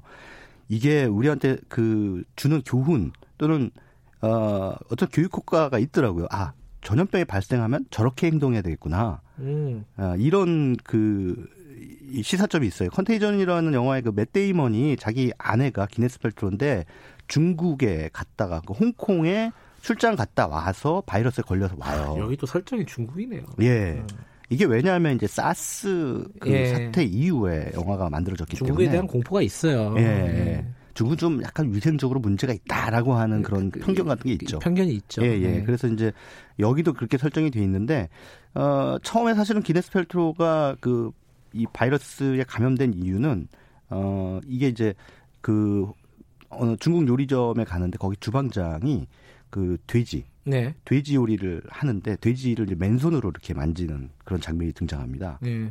그러다가 아 저 밖에 손님이 잠깐 악수 좀 뭐 인사 좀 한다고 합니다라고 하니까 나가서 기네스펠트라고 악수를 해요 그 손으로. 음, 비싼 음식점이었던 모양이군요. 예, 예. 주방장하고 악수를 예. 했는데 그게 그냥 감염이 돼버리는 상황이 되는 거죠. 최초 감염자가 바로 그러니까 기네스펠트로가 되는 거죠. 돼지로부터 감염된. 근데 그것도 박쥐로부터 왔다면서요? 예, 예. 이것도 의미심장해요. 또. 그래서 지금 예. 신종 그 음. 코로나 바이러스하고 좀 비슷한 예. 거죠. 그러니까 그 영화 속에서 그런 장면이 등장하는데 박쥐가 그 돼지 키우는 그 음. 사육장 위에 바닥바닥 붙어 있는데 거기서 그 배설물을 이제 음. 땅에 떨어뜨리고 그 배설물을 돼지가 먹고 음흠, 음흠. 그러면서 이제 돼지 세포와 어, 이 박쥐의 배설물이 합쳐지면서 이 생긴 바이러스로 그렇게 설정이 돼 있거든요. 그래서 이제 기네스 펠트로가 들어오는데 미국에 와서 바로 며칠 만에 목숨을 잃어요. 맷 데이먼이 바로 그 남편입니다. 네. 그런데 다행히 맷 데이먼은 어, 면역력이 있어서 예. 전염이 되지는 않았어요. 음흠. 그런데 이제 이게 자기 아내가 왜 죽었는지 갑자기 왜 세상을 떠났는지 어안이 벙벙하죠. 네. 근데 그런 와중에 미국 전역에서 이제 확진자 혹은 사망자들이 등, 장하기 시작하고 음흠. 그러면서 이제 미국의 질병관리본부가 비상체계에 돌입을 하고 또 뉴스에서 보도가 되고 하면서 이제 맷 데이먼이 상황을 상황이 어느 정도 심각한지 살짝 네. 인지를 합니다. 어, 인지를 하는데 그러면서 이제 여기서 아까 제가 말씀드렸다시피 공포감이 확산되면서 사람들이 폭도로 변해요. 어, 미국에서요? 예. 오. 그러면서 뭐 식료품 같은 거 뭐 이런 것들 그 음. 일타면 그런 겁니다. 괜히 그냥 마트를 습격해가지고 식료품 훔쳐가고 네. 그 뭔가 비이성적인 상황으로 치달아 버리는 거죠. 이 음. 공포가 막 확 휘슬고 지나가니까. 예, 이런 상황에서 이제 맷 데이먼이 하는 행동이 제가 보기에는 만약에 뭐 그러지 않으리라고 저는 믿고 음. 그러 지 않았으면 좋겠습니다만 만약에 대한민국에서 확진자가 뭐 한 천 명, 만 명 이렇게 생긴다. 네. 아, 상, 상상하기도 끔찍합니다만 네. 그렇게 된다라고 하면 딱 이 맷데이먼처럼 행동하면 된다는 생각이 딱 들었어요. 음. 어떻게 행동하냐면 집에서 안 나와요. 아, 일단은 예, 예, 예. 음. 집에 안 바깥으로 안 나가요. 스스로 격리하는. 예, 예. 스스로 격리라는 거죠. 예. 그리고 손님을 들이지도 않고. 음. 그리고 철 아주 정말 뭐 식량을 구하기 위해서 나가야 되는 상황이 된다 그러면은 절대 아무것도 만지지 않는다. 음. 예. 만진다고 한다면 장갑을 반드시 끼고 만진 뒤 장갑을 버린다. 음. 이제 이런 행동을 보여줍니다. 음. 그래서 아 이게 맷데이먼이 하는 대로 하면 딱 되겠구나. 괜히 쓸데없이 공포감에 휩싸이지 말고 저렇게 음. 침착하게 행동하면 살겠구나.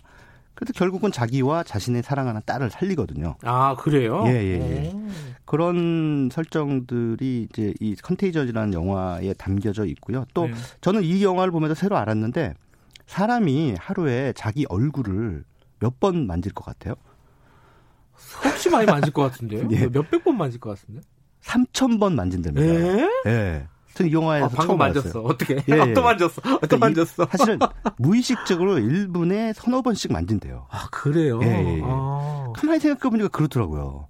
어, 어찌 됐든 어, 보통 공기중 감염이 되는 그런 바이러스도 있겠지만 대부분의 네. 이런 그 바이러스는 접촉을 통해서 감염되거든요. 그 음.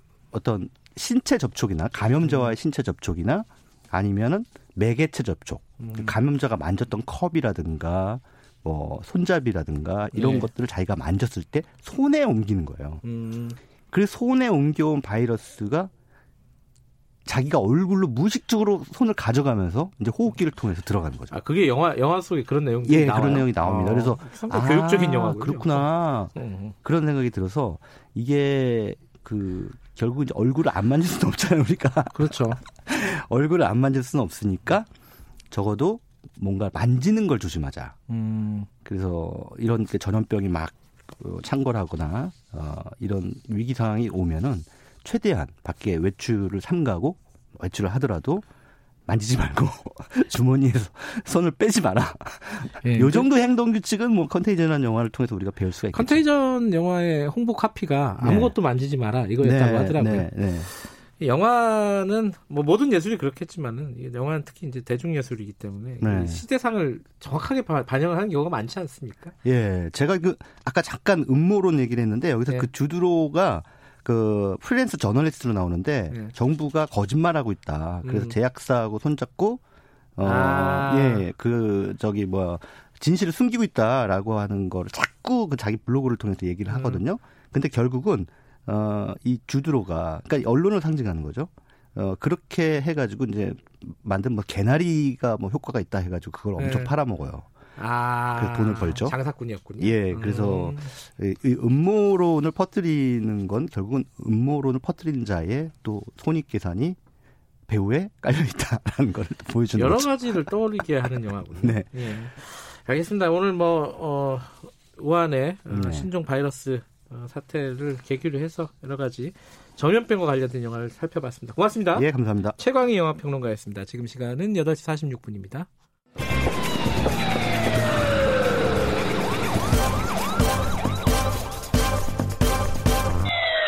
김경래 최강 시사. 네, 신종 코로나 바이러스로 어, 봉쇄가 된 도시죠. 어, 중국의 우한에 있는 유학생 좀 연결해 보겠습니다. 뭐 언론에서는 유령 도시다, 막 이렇게도 표현을 하고 있는데 지금 현지 상황이 어떤지 많이들 궁금하시지 않습니까? 어, 이름은 밝히지 않겠습니다. 중국의 우한대에 다니고 있는 유학생 연결합니다. 안녕하세요. 네, 안녕하세요. 그 괜찮냐라는 질문 굉장히 많이 받으셨죠? 네. 어떻습니까? 그 건강은 괜찮으세요? 네, 저는 계속 어, 기숙사 방에서만 지내고 있어가지고 네.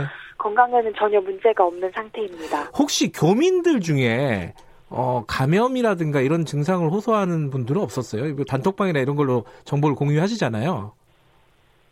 네, 지금까지는 뭐 음. 코로나 바이러스를 감염되신 분들은 한 명도 없는 걸로 알고 있습니다. 네. 어, 이게 참 걱정도 되고 궁금하기도 합니다. 이 우한이라는 도시가 1100만이라고 들었어요, 인구가. 그 도시가 지금 상황이 어떻습니까? 완전히 마비돼 있는 거예요. 어때요? 어, 처음에는 지금 도시가 폐쇄됐을 때 이제 네. 여러 가지 문제점들이 많이 발생했는데 지금은 점점 자리를 잡아가고 있는 중입니다. 네. 또, 네, 이제는 차도 우한시 내에서는 이제는 그 통행 금지 딱지가 붙어 있지 않은 차 같은 경우에는 운행도 할 수 있고요. 아, 그래요? 또 음. 네, 또 택시도 이제는 이부제로 운행 중이고 네. 또 나름 자리를 잡아가고 있는 것 같습니다. 아, 이 밖에서는 이게 완전히 도시가 마비되고 뭐 아비규환 막 이런 느낌인데 실제로 안에서는 그렇지 않군요. 도시가 제 기능을 하고 있군요. 네, 이제 점점 자리를 잡아가고 있는 것 그런 건 어때요? 그 식료품이나 생필품 이런 부분들 구하기는 용이하십니까? 어, 초반에는 이제 도로가 도시가 막 폐쇄됐을 때는 음. 막 마트 갔을 때 음식도 없었고 줄도 네. 엄청 길고 사람들이 막 사재기도 많이 했는데 네. 현재는 이제 외부로부터 공급들이 충분히 들어오는 음. 상태여가지고 마트에 네. 물건들도 많고 네. 이제는 사람들도 마, 음식이 충분히 있다는 걸 알고 많이 사기보다는 아. 이제는 서로 배려해 가면서 사고 있는 것 같습니다. 기숙사에 계신다고 했잖아요. 네. 그럼 밥은 제대로 나와요? 어떻어요? 어떻습니까? 아, 전, 저는 이제는 음. 학생 식당에서, 학생 식당에서 먹질 않고, 이제 아. 도, 시가 폐쇄됐을 때그 음. 단일에 사둔 음식들로 음. 지금 먹고 있는 중이고, 또 저희 우한대학교에서도 자발적으로 학교에 남아 있는 학생들을 위해서 급식을 아침, 점심, 저녁을 무료로 아 그래요 음. 나눠주고 있습니다.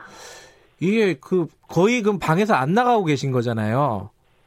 네. 제가 뉴스를 보니까 우한 사람들이 아파트에서 나가질 못하고 답답해서 창문 열고 서로 고 소리도 지르고 노래도 같이 부르고 막 그런 모습 되게 감동적이던데 그런 모습 실제로 보셨어요?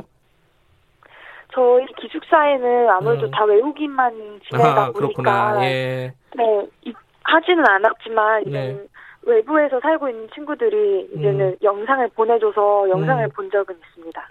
어떤 우한에 사시니까 그 느끼는 감정이 밖에 있는 사람하고 좀 다를 것 같은데 어떤 느낌이 드셨습니까? 영상을 보면서 이제는 다 같은 처지에 놓여 있는 사람들끼리 한 마음을 모으자는 그런 마음이 음. 다 느껴져서 저도 네. 같이 울컥하고 하루빨리 음. 이 사태가 진정이 되었으면 좋겠다는 마음이 음. 들었습니다. 근데 중국 당국이 초반에 좀 대응을 미진하게 한 거 아니냐. 그리고 지금도 어 여러 가지 혼란 상황들, 그러니까 병원에 병, 병상이 부족하다든가 뭐 이런 부분들이 계속 외, 외부에는 보도가 되고 있어요. 어, 안에 계신 분 입장에서는 어떻게 보십니까? 이런 상황들을? 확실히 상황이 이 정도로 심각해진 거는 중국 정부의 문제가 있다고 생각합니다. 아, 네. 또, 또 중국 정부가 모든 이런 상황들을 투명하게 공개를 하지 않고 있기 때문에 음. 이제는 중국뿐만 아니라 다른 나라에서도 걱정을 많이 하고 있는 것 같고 네. 어 그래도 이제는 중국 정부가 나름의 이제는 해결책들을 계속 마련 생각을 하고 또 네. 이거를 진행하고 있는 것들을 보면은 또 열심히 노력을 하고 있지 않나라고 음, 생각합니다. 그러니까 초반에는 좀 어, 미진했는데 지금은 나름대로 어, 대책을 강구하고 있다 이런 말씀이시네요. 지금 네. 내일 어, 한국에서 전세기가 간다는 얘기가 나오고 있습니다. 그거는 그 절차가 좀 진행이 되고 있습니까 원활하게? 사실은 어제 저녁 9시에 그 네. 탑승자 탑승자 명, 명단이 나오기로 되었었는데 네. 아직까지 탁승자 명단이 나오지가 않았습니다. 아, 그래요? 그래서, 음.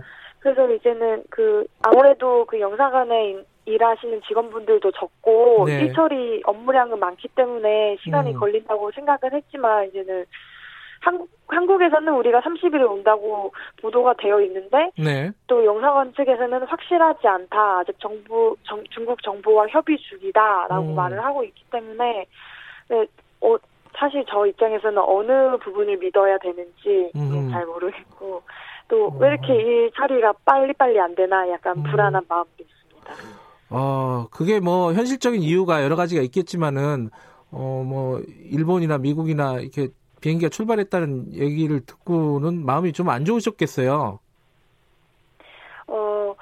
그쵸. 약간, 어, 미국이랑 일본은 다 갔는데 한국은 음. 아직도 못 가나? 이런 마음도 약간 들었고요. 네. 또 한편으로는 미국이랑 일본이 갔으니까 우리나라도 금방 가겠다라는 음. 이런 마음도 들었고요. 아, 긍정적으로 생각하면 또 그렇게 생각할 수 있겠군요. 어, 이게 이 사태가 지금 장기화되고 있습니다. 여러 가지로 힘드셨을 텐데 우리 정부나 뭐 영사관 쪽에서 좀 미진했다 싶은 것들 혹은 뭐 어, 바라고 싶은 거 이런 게 좀 있었을까요? 있을까요? 어떻습니까? 어, 영사관에서 일하시는 직원분이 아홉 명밖에 없다고 들었습니다. 아이고, 전 네. 만약에 아홉 명밖에 없고 이제는 우한에 있는 이거 허북성에 체류하시는 분들이 900, 600명이 이상이면은 한국이 충분히 뭔가 지원을 외부에서 지원을 해줄 수 있는 상황 기회가 있지 않았을까 이런 약간 아쉬움이 살짝 듭니다. 음, 지원이 조금 부족했다. 어떤 부분이 좀 부족하던가요? 나중에 어, 이런 일이 또 발생하면은 참고를 해야 되니까 좀 말씀을 좀 해주세요. 음, 만약에 이제는 외국에 어떤 사건이 터지고 이 네. 영사관이나 대사관에서 인력이 부족하다는 걸 알면은 네. 한국이 조금 더 영사관이나 대사관 측의 입장을 들어보면서 도움을 줄 수 있는 부분을 도움을 주면서 일을 빠르게 처리를 할 수 있는데 네. 이번 부분에는 이번 상황에서는 약간 이런 부분이 부족해서 저희들이 아까 말한 그 탑승자 명, 명단도 아직까지 나오지 않았고 음. 또 한국을 가고 나 가고 나서 이제는 그 격리가 되는데 네. 그 과정이나 어디서 격리가 되는지 또 음. 우리가 무엇을 챙겨 가야 하는지 음. 이런 거에 대한 정보가 아직 전혀 받지를 못한 상태이기 때문에 네. 이런 거를 이제는 다음번에는 미리미리 저희들에게 알려줘서 저희들이 최대한으로 음. 안심, 안심하면서 기다릴 수 있게 음. 이렇게 저희들이 좀 도와주셨으면 좋겠습니다. 그러니까 정보가 좀 정확한 정보가 신속하게 제공이 됐으면 좋겠다 이거네요, 그죠? 네. 기다리시는 분들 입장에서는 그게 가장 절실할 것 같은데 지금 짐을 다 싸, 싸놓으신 상황일 것 같아요, 그죠? 네, 이제 대충 정리를 해놓고 이제는 영사관이 당장 비행기를 탑승해라라는 말이 오면 얼른 달려가려고. 근데 그 공항까지 가는 교통편이나 이런 것들은 괜찮으시겠어요? 원활합니까? 어, 영사관이 이제 이런 것까지 다 생각을 하고 예. 버스까지 이제는 다 보내주신다고 하셨어요. 아 그래요? 다행이네요. 음. 예. 네, 우한 지역이 몇 군데다가 이제 버스를 보내주셔서 이제는 그 음. 그 버스를 탑승해서 공항으로 가게끔 이렇게 말은 해주셨어요. 근데 한국에 오면은 우한에 언제 돌아갈지 이게 기약이 없다는 것도 문제겠습니다. 네, 어, 맞습니다. 그리고 뭐 짐 같은 것도 많이 싸셨을 것 같아요. 그러면 언제가 돌아갈지 모르니까 그죠? 아니 오히려 짐을 최, 최소한으로 싸고 있고요. 아 그래요? 음. 네 가자마자 이제 격리되니까 아. 짐들도 너무 많으면은 힘들 것 같고 또 예. 아무래도 한국에 집이 있으니까 네. 어머니께서도 네. 너무 많이 챙겨오지 마라 이렇게 예. 답답하고 힘든 상황이겠지만은 조금만 참으시면 아마 귀국하실 수 있을 것 같습니다. 무사히 돌아오시기를 바라겠습니다. 네 감사합니다. 네. 아... 중국 우한대에 계시는 유학생이었습니다. 김경래 채널에서 오늘 여기까지 하겠습니다. 내일 아침 7시 25분 다시 돌아옵니다.